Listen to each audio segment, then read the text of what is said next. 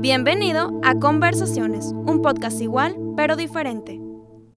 Hey, bienvenidos a Conversaciones, un podcast igual pero diferente, chavales, críos, máquinas, señores, señoritas, jóvenes y jovencitas que nos están escuchando a través de todas las plataformas en este podcast. Permíteme darte la más cordial bienvenida a Conversaciones, un podcast igual pero diferente. Qué bueno que estás aquí, me alegra que tomes el tiempo de escuchar lo que tenemos que decir. Un episodio más para conversar, un episodio más para tener buenas conversaciones y edificarnos mutuamente. Y el día de hoy traemos un episodio un poco diferente. Bueno, no creo que sea diferente, creo que en todos los episodios ha existido la característica, ¿no?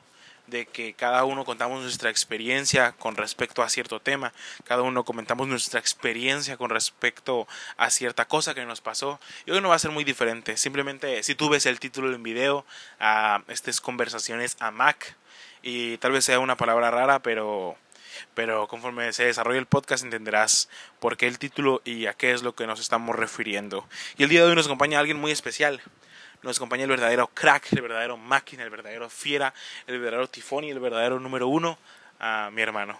Y voy a pasar aquí el micrófono a Miguel para que se presente y diga lo que tenga que decir, ¿no? ¿Qué onda? ¿Qué tranzas? Buenas tardes, casi noches. Pues estoy muy... Depende de la hora que estés escuchando este podcast. Obviamente, obvio sí, hijo.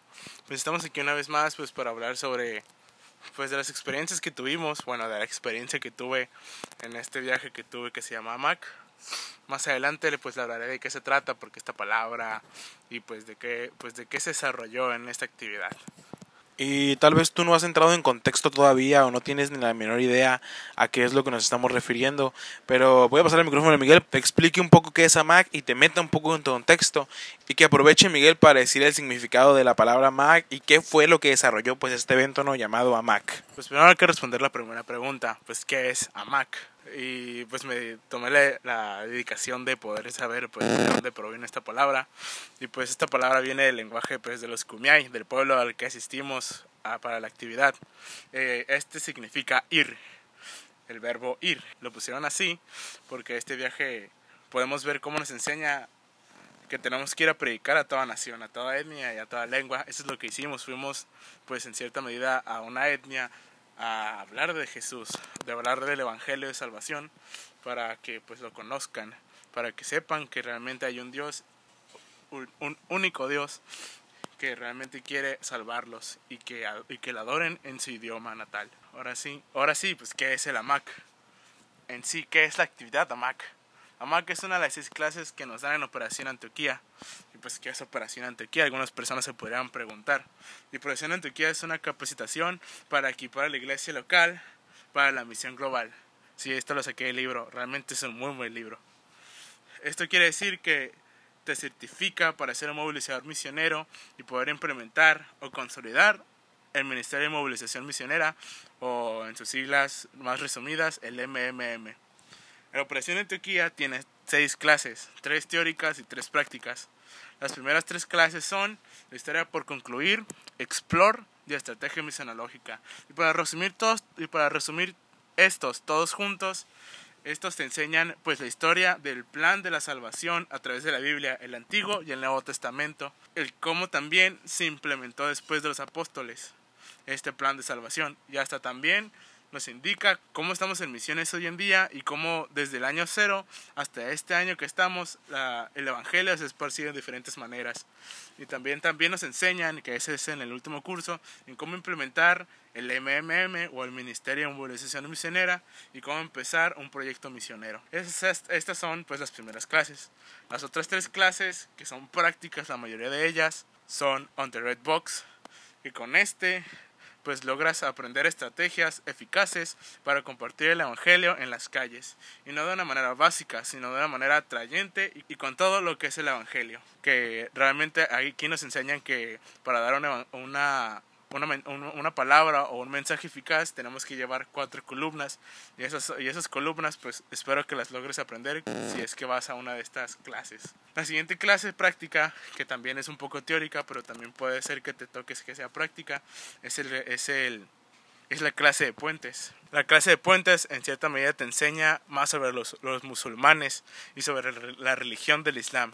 El cómo está creciendo realmente de una manera pues realmente bastante exponencial en los últimos años y también nos enseña cómo llevarles el evangelio con la misma con la misma palabra que tienen ellos, o sea, el, el Corán. Y ya la última clase sería la experiencia transcultural, que esta es la palabra que este es el viaje étnico el cual pues te quiero hablar. Y pues en este último viaje, pues podemos, pues en este último viaje pues implementamos todo lo que aprendimos en las cinco clases anteriores, tal vez no todo en sí en completo, en conjunto, pero sí la mayoría de ellos. Y también no solo eso, sino que también es una experiencia en la cual puedes sentirte y puedes saber qué es lo que siente un misionero cuando va a campo. Y ahora que Miguel nos ha hecho entrar un poco en contexto ¿no? de qué es el AMAC, qué significa mal y cuáles son las, las situaciones y, y, y, cosas que se desarrollan en el evento. Ahora que viste que AMAC era ir y un poco de lo que quiere ser Antioquía, yo quisiera que el Miguel, de hecho voy a dejar el lugar a Miguel para que Miguel cuente algunas experiencias, bueno,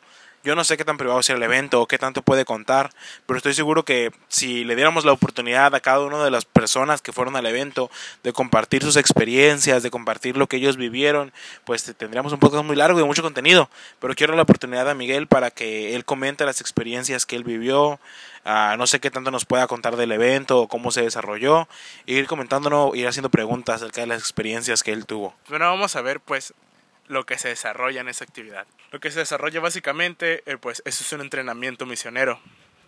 Nos enseña, como ya había dicho antes, lo que, se, lo que siente y lo que hace un misionero cuando va a campo. Y esto, y cuando fuimos a la actividad, pues tienes que hacerlo sin ayuda de nada ni de nadie, solo de tu equipo, que eso lo voy a explicar pues en este momento. En este viaje se dividen pues en equipos, el equipo que los equipos se conformaron en esta vez de seis de, de, seis personas. Todas las cosas que tenemos que hacerlo tenemos que hacerlo nosotros. Hablando de la comida así como tu desayuno tu comida y tu cena también en esos lugares también a los lugares que nos indicaban que fuéramos tenemos que ir a pie no podíamos utilizar las vans que nos transportaron a ese lugar. Y también tenemos que llevar pues por así decirlo un kit básico de sobrevivencia ya que teníamos que conseguir un lugar en donde dormir en dónde comer y hasta en dónde tomar agua. Ahora sí, un poco de las actividades que, una poca de las actividades que te puedo contar sobre ese entrenamiento que se desarrollaron fue, en primer lugar, el planear cómo llevar o mover a un, a un paralítico, a un ciego y a un mudo. Y eso te quiero explicar más adelante de qué se trató o cómo se formó esa actividad. Y también, como ya lo había dicho antes, también tenemos que hacer nuestros propios alimentos. No se preocupen, todo, ya todo lo teníamos ahí. No teníamos que cazar nada, ni, ni cosechar nuestras propias verduras y frutas. También hubo actividades evangelísticas, tales como un servicio a la comunidad, en la cual pintamos las escuelas, preparamos y entregamos despensas, y limpiamos algunas áreas de, al lugar a donde fuimos a los, con, los Kumiai. También invitamos y hicimos un culto para las personas que vivían en ese pueblo. Ya también por último nos daban unas pláticas sobre cómo ayudar y apoyar a un misionero en el campo emocional, física y espiritualmente. También de cierta medida económica, pues porque los misioneros también necesitan apoyo económico para seguir haciendo sus actividades allá en el lugar en donde se encuentren. Todo lo demás que necesita para su regreso, porque ellos también algún día tienen que regresar. También nos dieron pláticas de cómo concientizar a la iglesia para hacer misiones y empezar a volver a interesarnos por ellas, interesarnos por las misiones aquí en México y en todo el mundo. Ahora hablemos un poco de mis experiencias, de lo que sentí en esos dos días que estuve allá en este, en este no campamento, sino viaje étnico que fuimos con el pueblo de los Kumiai. Y personalmente para mí fue algo bastante bonito, principalmente porque pude conocer gente nueva, con las mismas pasiones sobre las misiones como yo siendo misionero o movilizador misionero. Y también otra de las experiencias muy bonitas que tuve fue el poder convivir con ellos. No solamente estar trabajando arduamente, sino también pasar momentos agradables y cálidos con esas personas con las cuales estuve. Pude hacer nuevos compañeros, pude hacer nuevos amigos y convivir con esas personas que yo ya conocía. Otra de, las, otra de mis experiencias pues es que te enseñan a trabajar enseñan a trabajar en equipo en los momentos más críticos del entrenamiento. Hubo dos veces en las cuales tuvimos que empezar a trabajar en equipo porque realmente era muy difícil lo que teníamos que hacer. Y también una de las cosas más importantes, y yo creo que es la principal de todas que nos enseñaron, es a no dejar atrás a ninguno. Porque como iglesia no tenemos que dejar atrás a ninguno. No importa si eres misionero o no misionero, si eres de la iglesia o eres evangelística o eres evangelista, músico, no importa lo que seas, siempre tenemos que estar al tanto de todos los hermanos que se sientan débiles o que se sientan fuertes, porque realmente es muy esencial que todos los hermanos estemos juntos para lograr el objetivo que es alcanzar al mundo. Y ciertamente no los voy a mentir, realmente no fue nada fácil. Estos dos días fueron de alguna manera pues una de las experiencias más difíciles que me ha tocado vivir. No les voy a mentir, en el transcurso de este viaje realmente me dieron ganas de tirar la toalla y realmente irme de este y realmente irme de ese lugar. Quería regresar a mi casa porque realmente fueron momentos muy difíciles. Esos dos días fueron realmente momentos muy difíciles en los cuales yo decía no puedo más, realmente me duele todo, quiero regresar a mi casa. Pero decidí no rendirme y ponerme en las manos y ponerme en las manos de Dios y confiar en él a pesar de que la situación realmente fue difícil. Al final de este viaje lo que aprendí, lo más importante que aprendí y lo vital es de no dejar a ningún misionero solo. Y cómo con la ayuda y con la compañía de las personas, el viaje del misionero puede ser mucho más fácil en el campo en el que en él se encuentra. Ahora sí se viene lo chido, porque ahora sí les voy a contar sobre unas pocas experiencias que vivimos, bueno, que viví en el eh, cuando fuimos de viaje, así como de ida, así como casi de regreso. Y pues el principio les voy a ser súper sincero, no fue nada fácil el viaje. Cuando, yo, cuando llegamos en, el camino para, los, para el poblado de los Cumiay, se nos explotó una llanta de un carro, o es mejor dicho, pues de la, del carro, del, o mejor dicho, del, del carro que cargaba las cosas, las maletas, para ir para allá se nos explotó un carro y algo, y algo muy chistoso porque está, nosotros estábamos atrás de, ese carrito y empezamos a cantar la canción de fuego purificador. Y cuando estábamos terminando de cantar, que ¡zas! explota la llanta. Y nos empezamos a reír mucho porque realmente pensamos que por tanto fuego que estábamos, que estábamos sacando, explotó la llanta. Y fue realmente algo muy chistoso y nos empezamos a reír cuando estábamos en el camino. Ya también... Qué buena historia. Ya también pues cuando estábamos a punto de llegar, cuando llegamos a una tienda y nos paramos a comprar cosas, ya cuando queríamos, cuando entramos a la van y queríamos arrancar el auto, el auto no prendía el auto no prendía y pues nos dimos cuenta que la pila en el van en la que yo iba se le había acabado la batería y pues tristemente pues no llevábamos cables para pues para pasar corriente. Lo bueno es que gracias a Dios pasó una camioneta, bueno, un pickup y nos y nos prestó pues de sus cables para pasarnos corriente y así poder seguir con nuestro viaje. Y eso es lo que pasó cuando y eso es lo que pasó en el transcurso de nuestro viaje. Ya cuando llegamos, ya eso es una cosa muy diferente, empezando las cosas rudas y las cosas que nos enseñan sobre cómo funciona un misionero. Y una de las primeras cosas que vimos, y una de las primeras cosas que vivimos en equipo fue mover, como ya les había dicho, mover al campamento, al cojo, al ciego y al sordo. ¿De qué se trató realmente esta actividad? Cuando íbamos en camino al campamento, caminando, nos pusieron esa actividad en donde uno tenía que ser un cojo, uno tenía que ser un ciego y uno tenía que ser un sordo. Entonces la mitad del equipo estaba en cierta medida pues no completo, mientras que la otra mitad pues tenía las tenía todas las capacidades para guiarnos. Tristemente a mí me tocó ser el ciego y lo más triste después de eso es que yo era líder de ese equipo. Entonces, por como no podía ver, pues no puede liderar ese equipo. Entonces pusieron a otra, a otra persona en mi lugar para poder liderarnos. Y les voy a ser súper sinceros, realmente fue, no sé cuántas distancias recorrimos porque estaba ciego, pero fue algo realmente bastante brusco porque no sé si fueron más de 15 o 20 minutos intentando cargar a una persona, ya que la persona estaba coja y no podía caminar para llegar al campamento. Gracias a Dios, después de todo ese esfuerzo, de todo ese arduo esfuerzo, logramos llegar al campamento. Todos nos sentíamos agotados, todos nos sentíamos gastados, pero logramos llegar al campamento. El objetivo de esta actividad principalmente no era a ver quién llegaba primero, sino realmente entre todos ayudarnos mutuamente para llegar al campamento, lo que tristemente no, no hicimos, porque después de que llegaron casi todos los equipos, menos uno, nos dijeron que realmente todavía no había llegado, no había llegado un equipo. Ya había pasado más de media hora desde que todos los equipos, todos los demás equipos llegamos. Entonces nos avisaron de que realmente faltaba un equipo y que ellos necesitaban ayuda. Entonces rápidamente un grupito de personas, contándome a mí, fuimos a ayudar a ese equipo. Ya le faltaban unos, que podríamos decirlos, unos 20 metros para llegar después de que llegó el último equipo, nos hicieron reflexionar sobre de que aquí no estamos no solamente para nuestro equipo, sino para todos en conjuntos, como toda una iglesia, y que realmente necesitamos mutuamente, no importando si seamos un equipo diferente o si esto es una competencia, siempre tenemos que trabajar en equipo, todos para lograr el objetivo pues de alcanzar el mundo. O sea, desde, desde el inicio, ¿no? Desde el inicio se empezó a notar entonces que no se trataba tanto de la competencia o de quién iba a ganar o de quién iba a perder, sino de que a través de todas las actividades que hacían daban como pequeñas lecciones entonces, daban como pequeños indicios y pistas de qué es lo que tiene que hacer un movilizador misionero y qué es lo que tiene que hacer un misionero. Y es genial esa, esa primera actividad que hicieron, no lo sabía, es genial la primera actividad que hicieron, porque me hace notar que a veces somos muy individualistas en nuestras propias iglesias.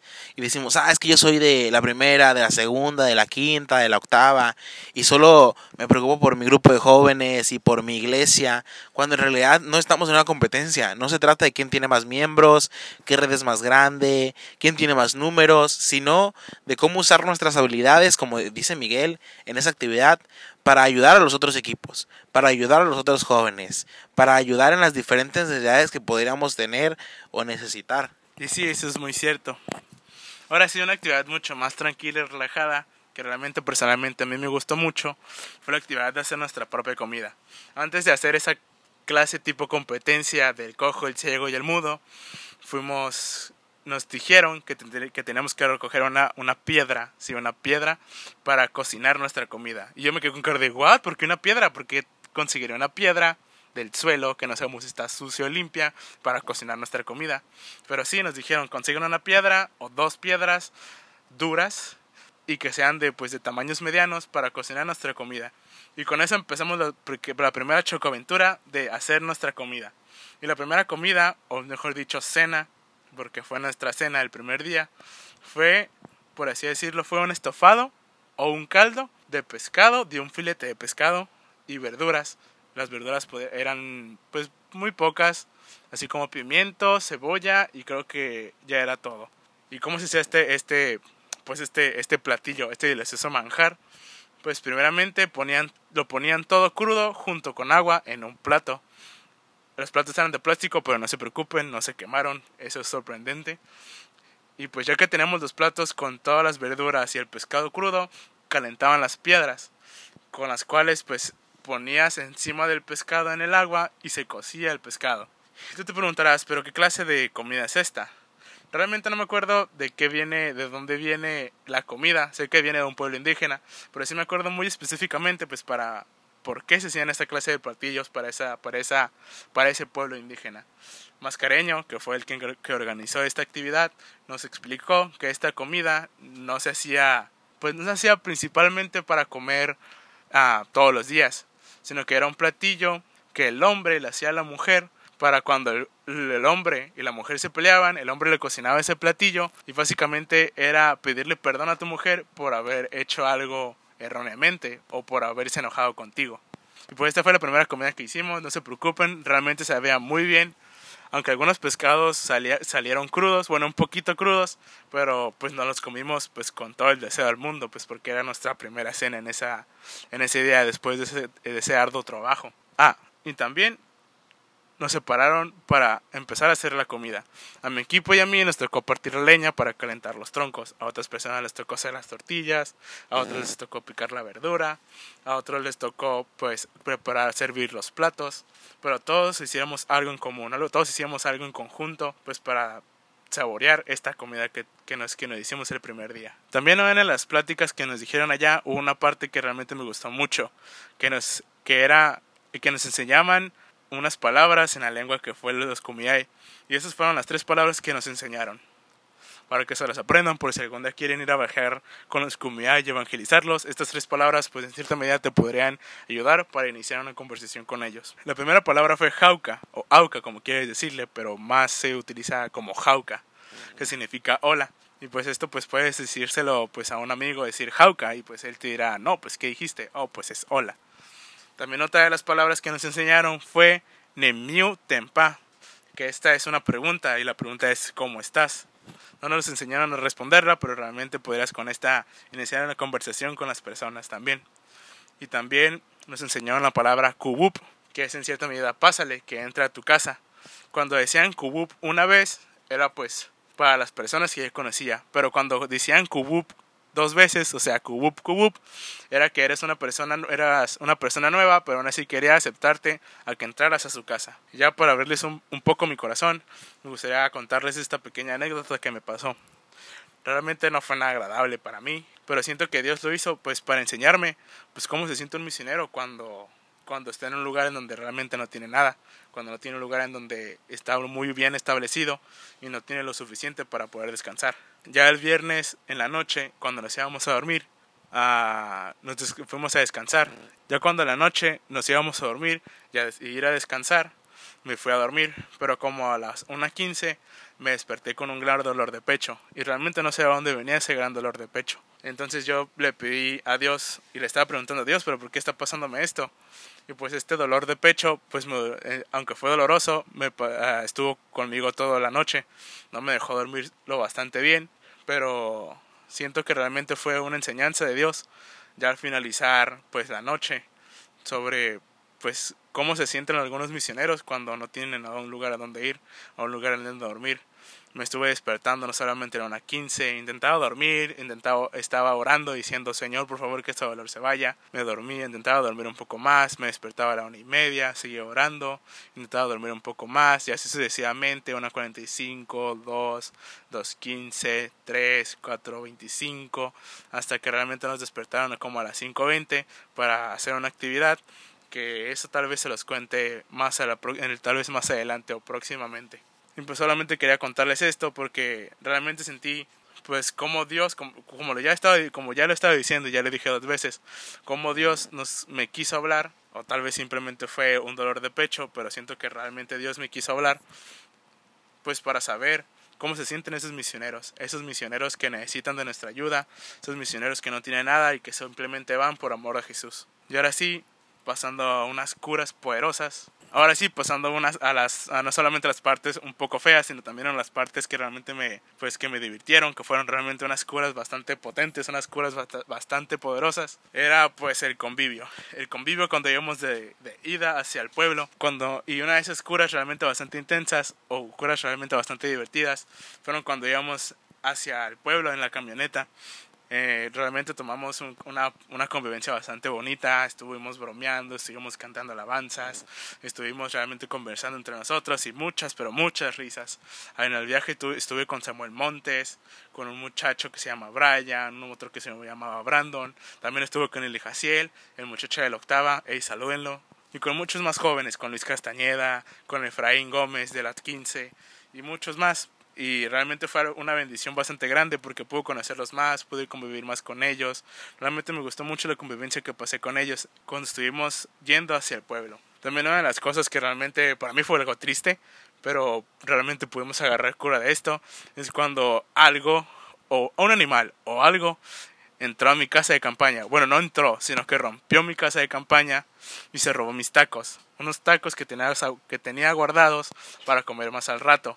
Fue en un momento cuando estábamos, estábamos alrededor de la fogata y me di cuenta que cuando ya nos íbamos a dormir, mi casa de campaña estaba rota, mi mochila estaba burgada por una cosa. Realmente no sé si fue un animal, si fue, no sé, un espíritu o si fue un compañero de las de ahí. No creo que lo último haya sido, pero está, pues, todavía hay opciones para eso. Y pues realmente fue algo, fue algo impactante porque era mi comida. Pero pues, de todas maneras, a pesar de que nos, me haya pasado eso, pasamos unos buenos momentos de cura, yo gritando, ¿dónde está mi comida? ¿Quién se roba mi comida? ¿Alguien rompió mi casita de campaña? Pero bueno, eso realmente fue bastante divertido. Y ya también cuando estábamos a punto de irnos, o en los últimos momentos cuando estábamos yendo, después de terminar el culto, pues tuvimos que irnos caminando al campamento, ya que ninguno decidió entrar a, las camionetas para regresarse, para regresarse en, el, en la camioneta. Entonces Javier, que fue mi capitán, tuvo la maravillosa idea de pasar por, pues por, pues por la sierra y no por el camino. Nótese maravillosa entre comillas. Y pues realmente fue algo bastante chistoso. Samuel se empezó, se empezó a curar, tomó videos. Y pues Javier pues con su gran espíritu aventurero, pues decidió guiarnos por la sierra para encontrar el campamento. Gracias a Dios lo encontramos. Gracias a las maravillosas y hermosas misericordias de Dios logramos entrar al campamento. Obviamente hubo heridos. El si escuchas esto, pues Espero que, te, espero que te hayas encontrado bien después de que te haya picado un cactus. Espero y pues no se preocupen, no le pasó nada, no le no pasó por mayores. Y Eli, tú sabes que te quiero mucho, brother. Ya, bueno, esto ha sido todo. Y puedo, y puedo finalizar que en este viejo hubo muchas cosas bonitas, también hubo cosas duras, pero todas realmente fueron de bendición pues para mí, para entender, porque es necesario no olvidar a ningún misionero que está haciendo el trabajo que nosotros deberíamos estar haciendo. Porque sí, cada uno de nosotros no solamente deberíamos estar en, en, un lugar específico, sino día con día moviéndonos para conquistar al, no solamente a Mexicali, sino a Baja California y más allá de Baja California, México, y no solamente México, sino todas las naciones que están alrededor nuestras. Y hubo muchas cosas más en este viaje que no les conté, pero bueno, a su tiempo lo sabrás, como diría mi compañero mascareño. Y espero que para la próxima te animes para que te aventures en estas clases, para que te aventures en estas clases de operación en Turquía y también te animes a ir a estos viajes étnicos que espero que sigan llamando de la misma manera a Mac, porque realmente tenemos que ir a predicar y pues a, a demostrar el amor de Jesús a las demás personas, ya que la misión de Dios no es para algunos cuantos, sino para todos los que nos llamamos discípulos de Cristo. Eso, eso fue mucha información, ¿no? Mucha información que procesar. Le, yo le decía a Miguel al principio que tirara todo, ¿no? Que fluyera todo lo que él traía para y que no, lo iba a interrumpir para que pudiera salir todo. Y creo que hay muchas cosas buenas que se pueden rescatar, ¿no? Que además es este evento más allá para concientizar a las misiones, sino para generar en nosotros muchas otras cosas. Miguel hablaba de unidad, Miguel hablaba de compañerismo, Miguel hablaba de ir, habla de hacer discípulos y creo que todo eso es rescatable. Cómo no estamos en una competencia, cómo entre todos nos ayudamos, cómo se trata de ponernos y ser empáticos con las misiones o como Miguel mencionaba con la misión de Dios, ser empáticos con los misioneros y decir, vaya, yo estoy en esta posición, yo estoy en este estado, yo estoy pasando por esto, pero ¿qué está pasando él? ¿Pero qué está viviendo él? ¿Pero cuáles son las circunstancias que él se está desarrollando?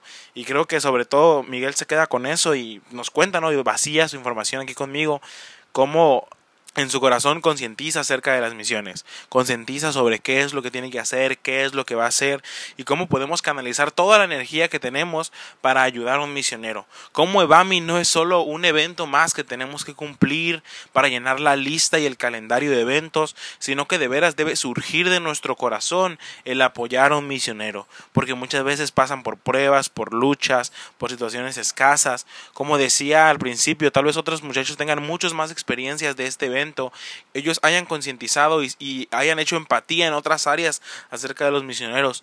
Pero al final creo que va por lo mismo, cómo debemos ser empáticos con ellos y decir, vaya, yo no estoy en esa situación tan difícil, yo no estoy batallando como ellos están batallando, pero yo creo que Dios y yo los puedo ayudar, creo que podemos hacer algo por ellos para obrar y así sustentar, pues no solo en su aspecto económico, Hace unos días hablaba con Miguel de algo muy interesante, que los misioneros sí ocupan la economía, no lo vamos a negar, pero también ocupan las oraciones, ocupan el apoyo emocional, el apoyo espiritual. Y cómo esos aspectos incluso también los podemos suplir orando por ellos, siendo empático con ellos, incluso tal vez yo, yo he conocido gente que hace contacto con misioneros, ¿no? Y puede el misionero desahogarse, hablar con él. Creo que son incluso aspectos que tenemos que considerar en esto de las misiones. Y, ya para concluir, porque el podcast está siendo un poco largo, quiero preguntarle al Miguel una pregunta que, que miraba, ¿no? Ahí en, en, en, en el programa que estábamos haciendo. Después de esta experiencia y después de lo que has vivido, Miguel, ¿Qué le recomiendas a los muchachos o cuál es el consejo para los muchachos? ¿Dedicar su vida a ser movilizadores misioneros o dedicar su vida a ser misioneros? O sea, ¿cuáles son los beneficios o cuáles son los pro y contra? ¿O cuáles son las características del llamado que ellos tienen que buscar para definir? ¿Sabes que quiero ser un misionero o quiero ser un movilizador misionero? Y sobre todo, ¿cuál es tu punto de vista ¿no? con respecto a esto? Pues personalmente pienso que pues sin, sin uno, pues no hay otro Obviamente sin movilizadores sigue habiendo misioneros, pero no en una magnitud, en una cantidad de los que habría si hubiera movilizadores. ¿Qué les recomiendo los chicos? Pues que principalmente pues, oren a Dios. Oren a Dios para saber qué es lo que quiere Dios para ellos. Si quiere que Dios que sean misioneros, que vayan no solamente a México, sino a todas las naciones. O si son movilizadores, pues que Dios les dé la sabiduría y la, y la inteligencia, pues para, no solo, para ir más allá y empezar a movilizar a, a sus jóvenes, para que si alguno quiere ser misionero, vaya con toda la preparación y con todos los ánimos del mundo, sabiendo de que no están solos, sino que tienen el amor de Dios y no solamente el amor de Dios, creo que es obvio que es lo más importante, sino que también tienen el apoyo de toda su iglesia y de su movilizador para seguir adelante con las misiones. No hay pros, no hay contras. Lo único que queremos es que el Evangelio de Cristo crezca, que el Evangelio de Cristo se expanda. Obviamente sería maravilloso y hermoso que todos fuéramos misioneros, que todos fuéramos no solamente a las naciones, sino que fuéramos a nuestras, a nuestras colonias alrededor, a nuestros vecinos, a las a los no sé, a las escuelas, a los trabajos y repartir el amor de Cristo a los demás. De diferentes maneras se puede lograr hacer eso.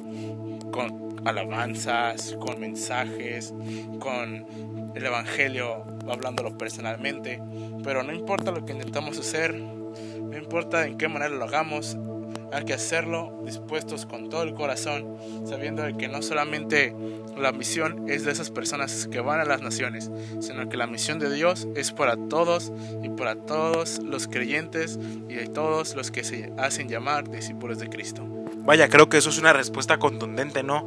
Como se trata de, ahora sí, como voy a tomar las palabras que escuché de Miguel y de muchas personas, no son las misiones, sino es la misión es la misión de Dios para nuestra vida.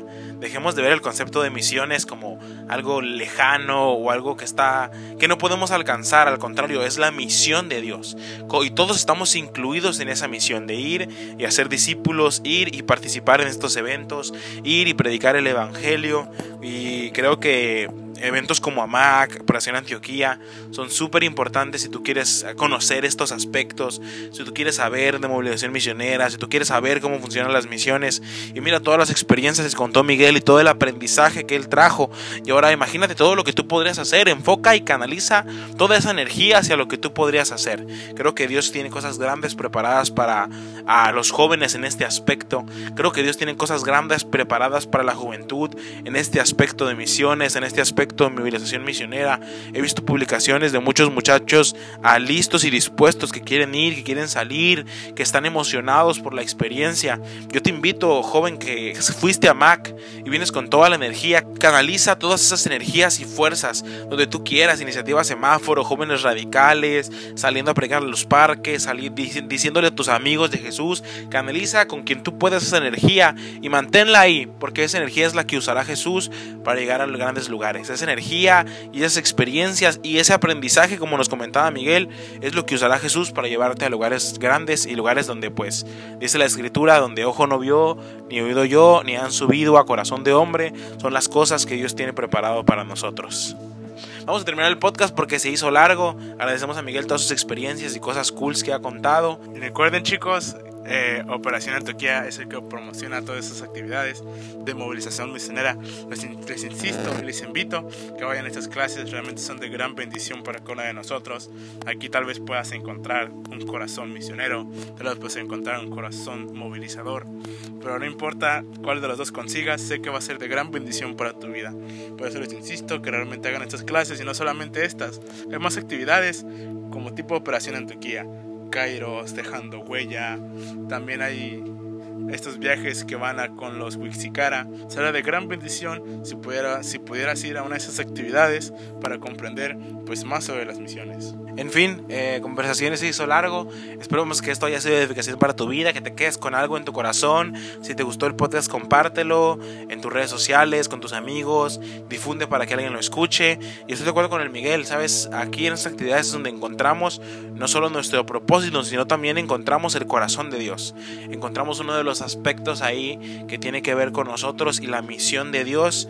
Estoy seguro que tal vez luego haremos una Mac parte 2 con algún otro integrante del equipo de Miguel o miembro que asistió ahí a la actividad y tuvo la oportunidad de, pues, tener sus propias experiencias y que él nos cuente lo que fue lo que pasó con él y qué fue lo que recibió allí en la Mac. Pero por mientras eso es todo por nuestra parte. Dios te bendiga, ya sabes la misión de Dios, sigue adelante, no te rindas y te, invitamos, como decías Miguel, a que te unas a la misión, que te unas a las actividades y vives la experiencia tú. Y Miguel, eh, comentábamos antes de grabar, que Miguel te podría contar muchas más cosas, pero preferimos que tú vivas esta experiencia. Preferimos que tú seas el que esté ahí en piel, cocinando, viviendo en las camionetas, yendo a predicar, ayuda social, que tú seas el que esté viviendo la experiencia por sobre todas las cosas. Entonces, gracias por escuchar este podcast y Dios te bendiga. Recuerden chicos, las misiones se hacen con las manos con los que dan, con las rodillas de los que oran, con los pies de los que van y con la voz de los movilizadores. Esto fue Conversaciones. Muchas gracias por escucharnos. Te invito a que nos sigas en todas nuestras redes sociales y nos sigas escuchando en Anchor, Spotify, Google Podcast y todas las plataformas digitales.